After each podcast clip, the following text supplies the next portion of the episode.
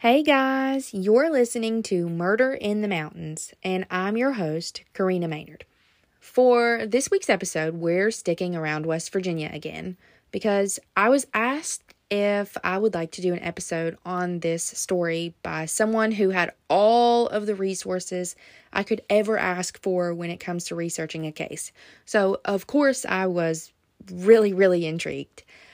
I wish I could give every single detail, but I'm going to leave out some names of officers and lawyers due to not having any permission to use them.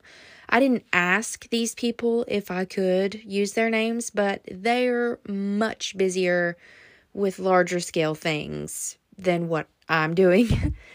While I was going through this case, I was able to read some pretty crazy things.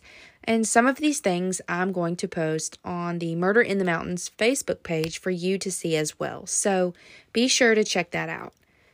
And with that being said, let's travel back in time.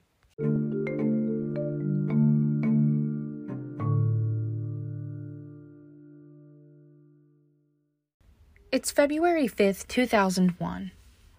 What would seem like a quiet, normal night for the majority of people would soon turn into a tragic morning for a small community and the Linville family. 44 year old Brenda Linville of Uneeda, West Virginia, had seemingly been in a car accident about three miles from her home. Police were dispatched at 2 a.m. that morning to an area locally known as Produce Curve on Route 85 in Boone County, West Virginia. EMTs alerted police that Brenda had died on the scene after removal from her vehicle. The officer that arrived on the scene determined that the injuries Brenda had sustained were not consistent with the damage to her car, the positioning, or the location. Another officer who was at the scene recognized Brenda and knew where she lived, so he provided the address to a couple state troopers so they could go to the home to notify anyone who was there. Upon arrival, the troopers noticed blood spatters in the driveway, on the sidewalk, and on the front porch of Brenda's residence. Additionally, a bloody glove was found on the porch near some of the blood spatter, along with what seemed to be muscle or brain tissue. A very gruesome scene, I would assume. I mean, I could only imagine. When the officers knocked on the door, Brenda's daughter, 16 year old Morgan Linville, answered. Police asked Morgan if she knew where her mother was, and she claimed that her mother had sold drugs the night before and hadn't come home. Morgan's claims were included in a five page written statement. At this time, Brenda's cousin Joanne Lowry and her sister in law Patty Price arrived at the residence. Joanne is not just a cousin to Brenda, she's more of a sister, a best friend. So much so that in Brenda's will, she stated that Joanne is to take care of Morgan if anything were to happen to her before Morgan was of legal age to take care of herself. And Morgan called Joanne Aunt Joe. Now, you would have to trust someone with everything in you to leave the responsibility of your child, you know, with this person should something happen to you. So that should tell you that these two women were very close. Now, it's time for the officers to break the news of Brenda's passing to Morgan and Joanne. They have to tell Morgan and Joanne that this was no accident. This has been a homicide. Joanne wants to go inside because Morgan is visibly upset, and at some point, she actually ends up vomiting but police will not allow Joanne inside because the home is now considered a crime scene. Once things have calmed down a little bit, Morgan, Joanne, and Patty are about to leave. But Morgan has a request.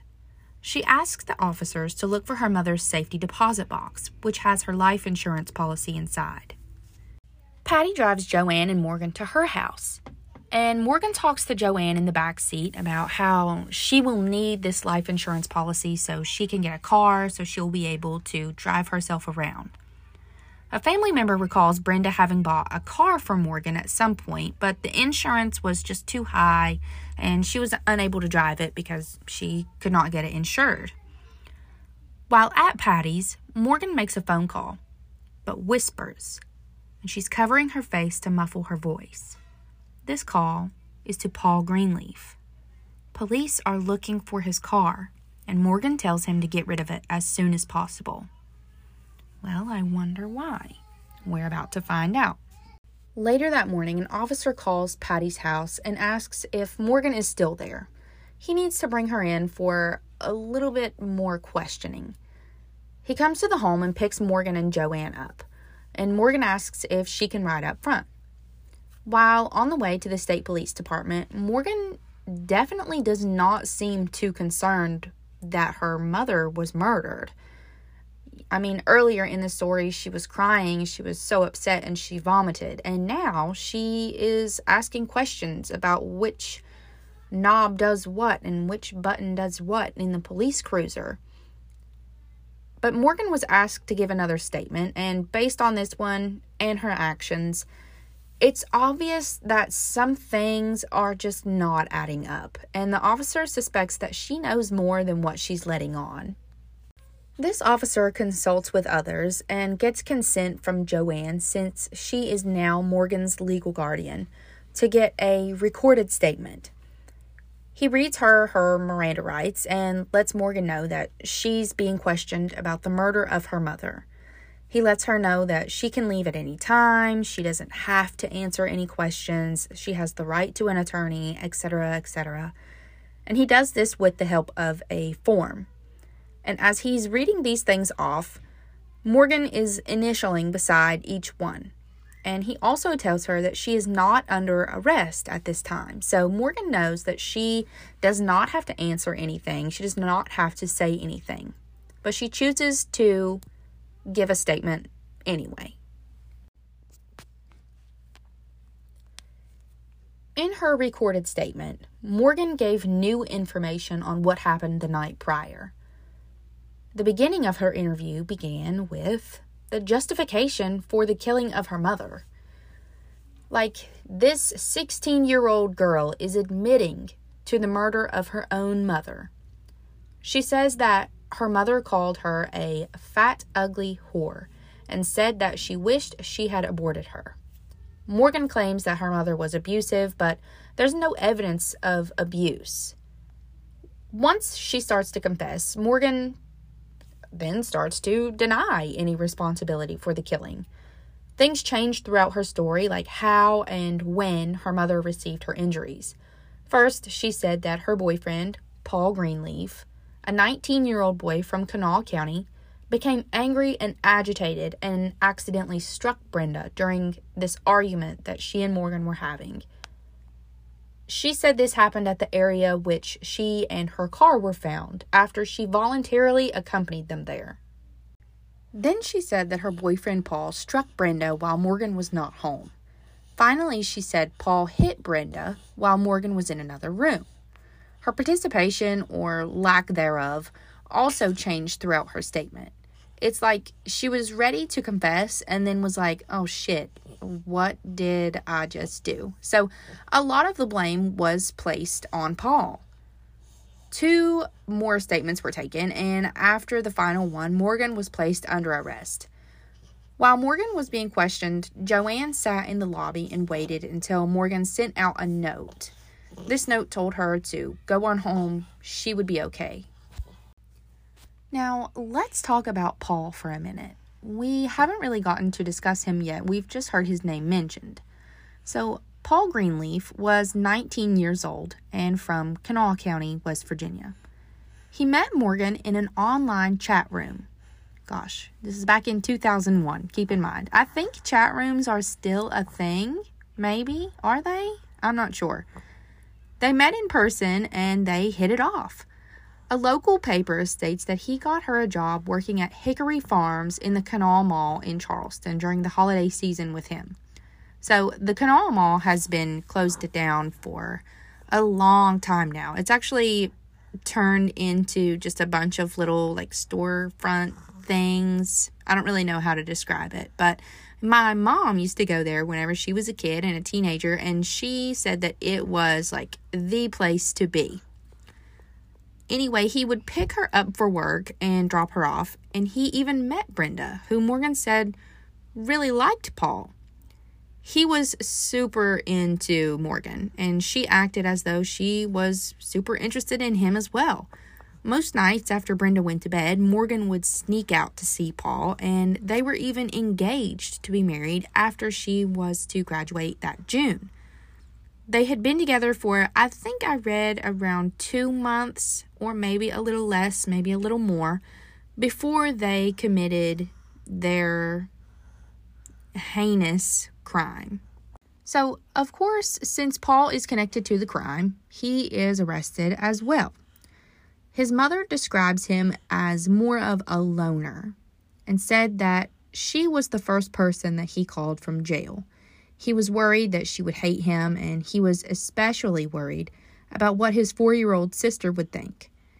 He didn't have a lot of friends, and he spent a lot of his time working on computers and hanging out with Morgan.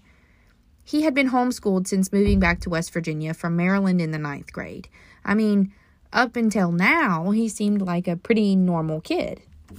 Now, let's go over the actual crime that took place. Within this case, there is a lot of he said, she said between Morgan and Paul. What exactly happened? According to Morgan at a hearing in 2002, Paul sneaked into her room that night after they had earlier discussed how to make it look like Brenda had an accident. Morgan says, You know, I have a plan. Let's do this. I have a plan. As you know, Brenda was found in her car, and further investigation pointed to homicide, not accident. Nothing matched up. The police were skeptical. It just didn't make any sense. Brenda had been beaten over the head with a blunt object at her home while she was in bed. Oh my gosh. Like I I could not imagine, you know, doing this to someone, let alone my own mother. The weapon that was used was a 2x4 that Morgan retrieved from Paul's car. Morgan struck Brenda and called for Paul to come help her. He says that he was in another room playing with her new puppy named Baby. Once in the room, he says that it's kind of dark, he can't really see, but he sees Morgan holding a towel over Brenda's face, and a board is laying up against the wall up by the headboard. Morgan turns around and asks Paul to grab the board and hit Brenda. He starts to do it, but he hesitates. He says, You know, I, I can't do this. Morgan says, If you love me, you'll help me. We have to do this. I have to do this. So she is using his feelings for her against him. She's manipulating him here. Paul says that he turned to walk away, but again, Morgan insists that if he loves her, he will do it. And he says, you know, he did love her, so he helped. She tells him to think of all the times her mother has hit her or yelled at her.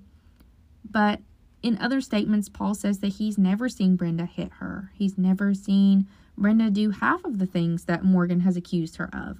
The only thing that he has seen is them kind of get into a little spat here and there, but he describes it as nothing more than, you know, normal mother daughter tension. And if they were ever arguing before he showed up, as soon as he walked into the door, they you know, said their piece and went on about their day. So he swings the board a few times, and at one point, he's not even sure if he hit her, and he says that he doesn't think that he hit her very hard, but he may have. They wrapped her in a sheet or blanket to carry her outside, and they end up dropping her on the porch. So they put her into a wheelbarrow, which doesn't work out for them either. They carry her the rest of the way, and according to someone else in the family, Morgan has possibly said that while they were carrying her mother, the blanket or sheet fell off of her face and she looked up at Morgan. Oh my gosh, I could not. I can just picture it in my head and it's just, oh, it is so awful. They carried her the rest of the way and they were able to put her into Paul's Camaro. Now, this is fucked up too. Paul says that they put Brenda's body in the front seat of his fucking car.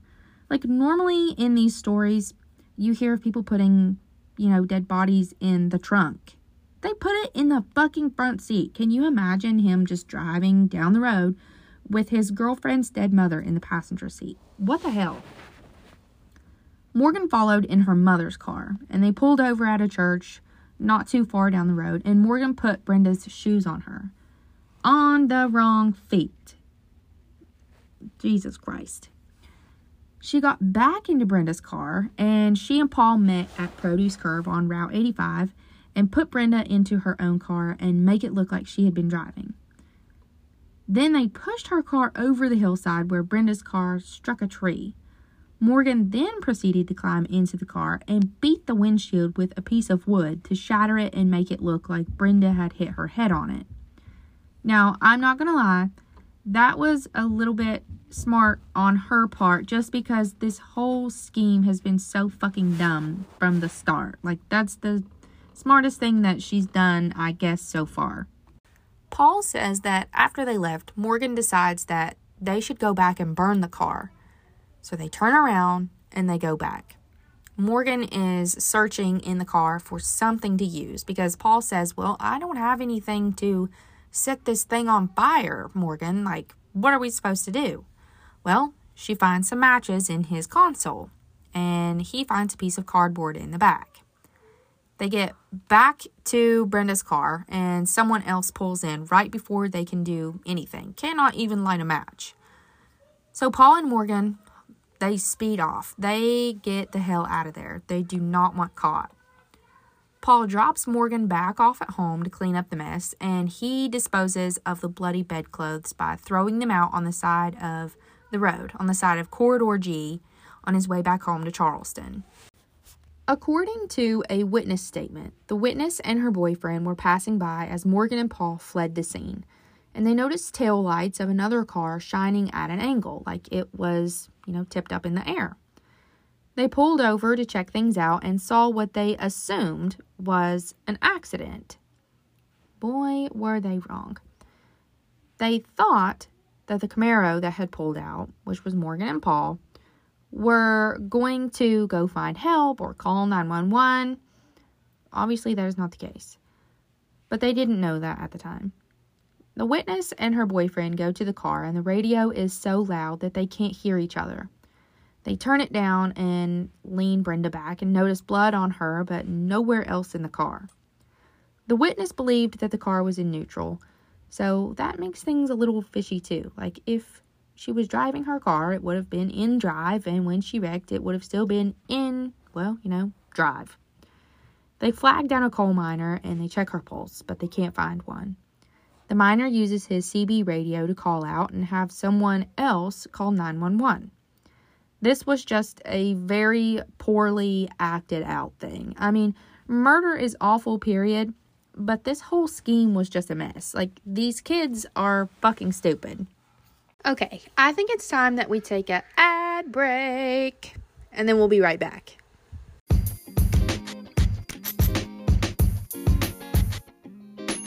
This is an ad for Jaymee's Shopping Cart. Jaymee's Shopping Cart is an online Facebook group created by one of my good friends, Whitney Workman. She sells everything from women's clothes, children's clothes, boutique clothes, car freshies. Let me tell you, I got a car freshie from Whitney the other day and it smelled just like maple syrup. It smelled so good. My whole car smelled like pancakes with syrup. It was so nice. I loved it.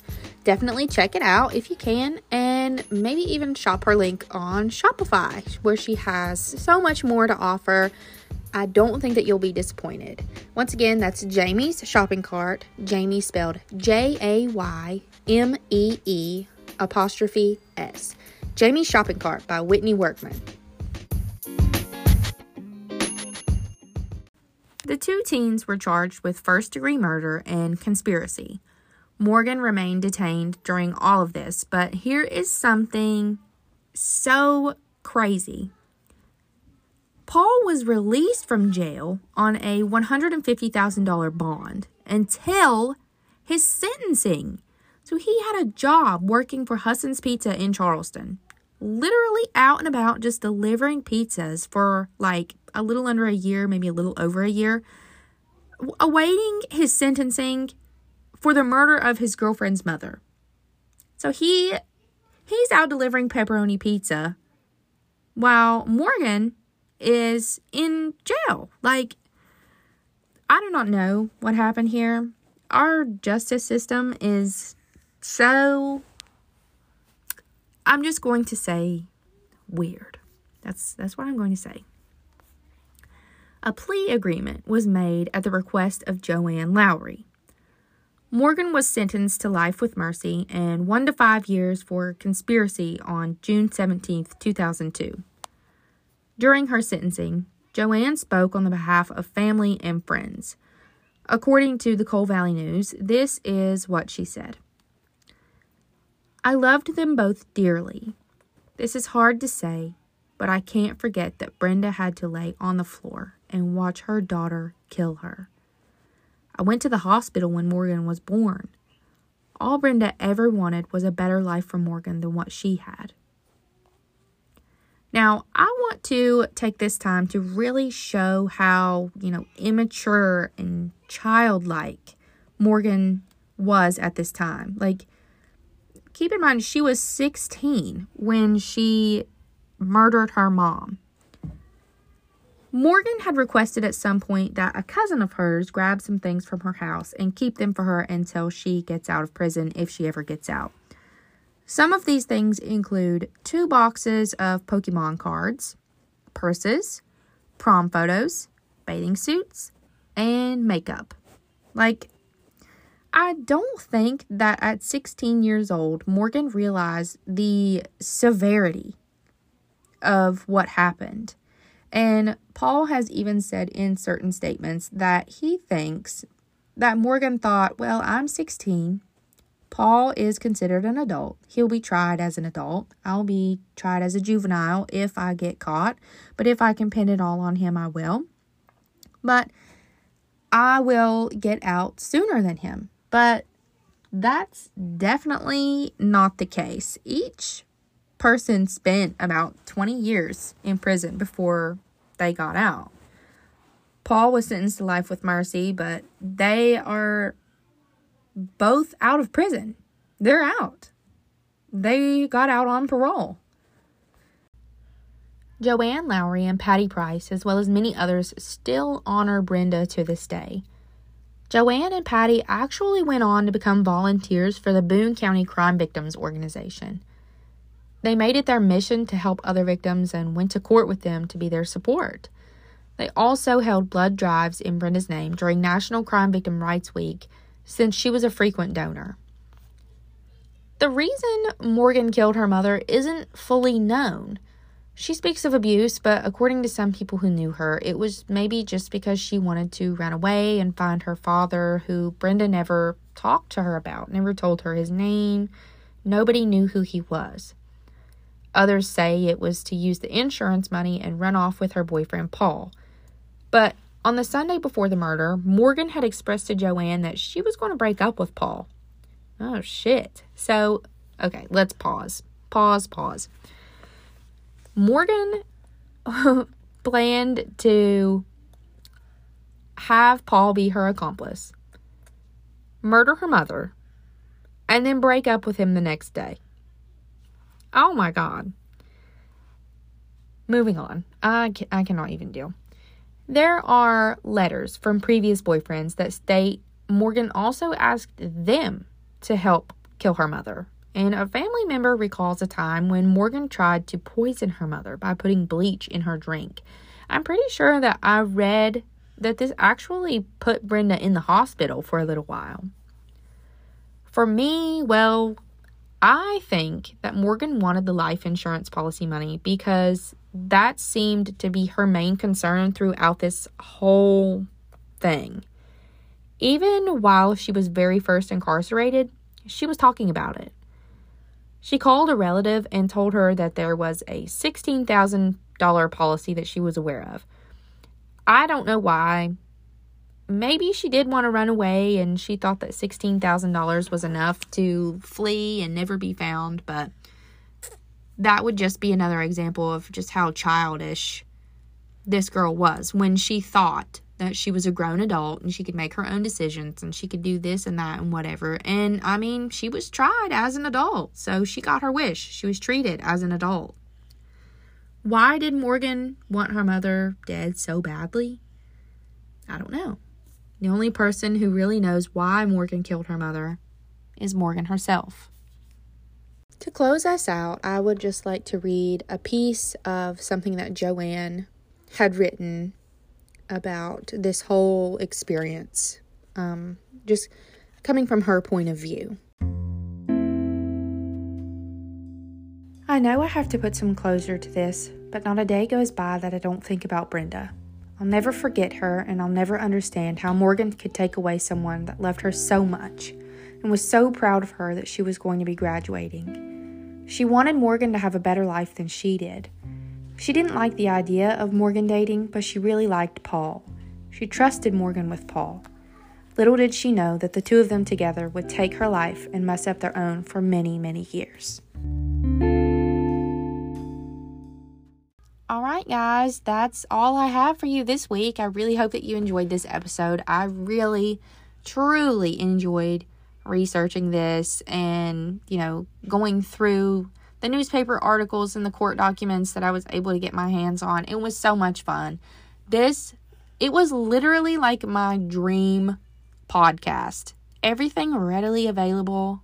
Like, oh, it was beautiful. Love it. Love that. I hope that this happens to me again someday, somehow. But we'll see. Don't forget to check out the Murder in the Mountains Facebook page for some cool stuff that I'm going to post to go along with this story. I can't wait to see you guys next week. I'm not sure what I'm going to do yet, but I have something in mind. So you'll just have to wait and find out.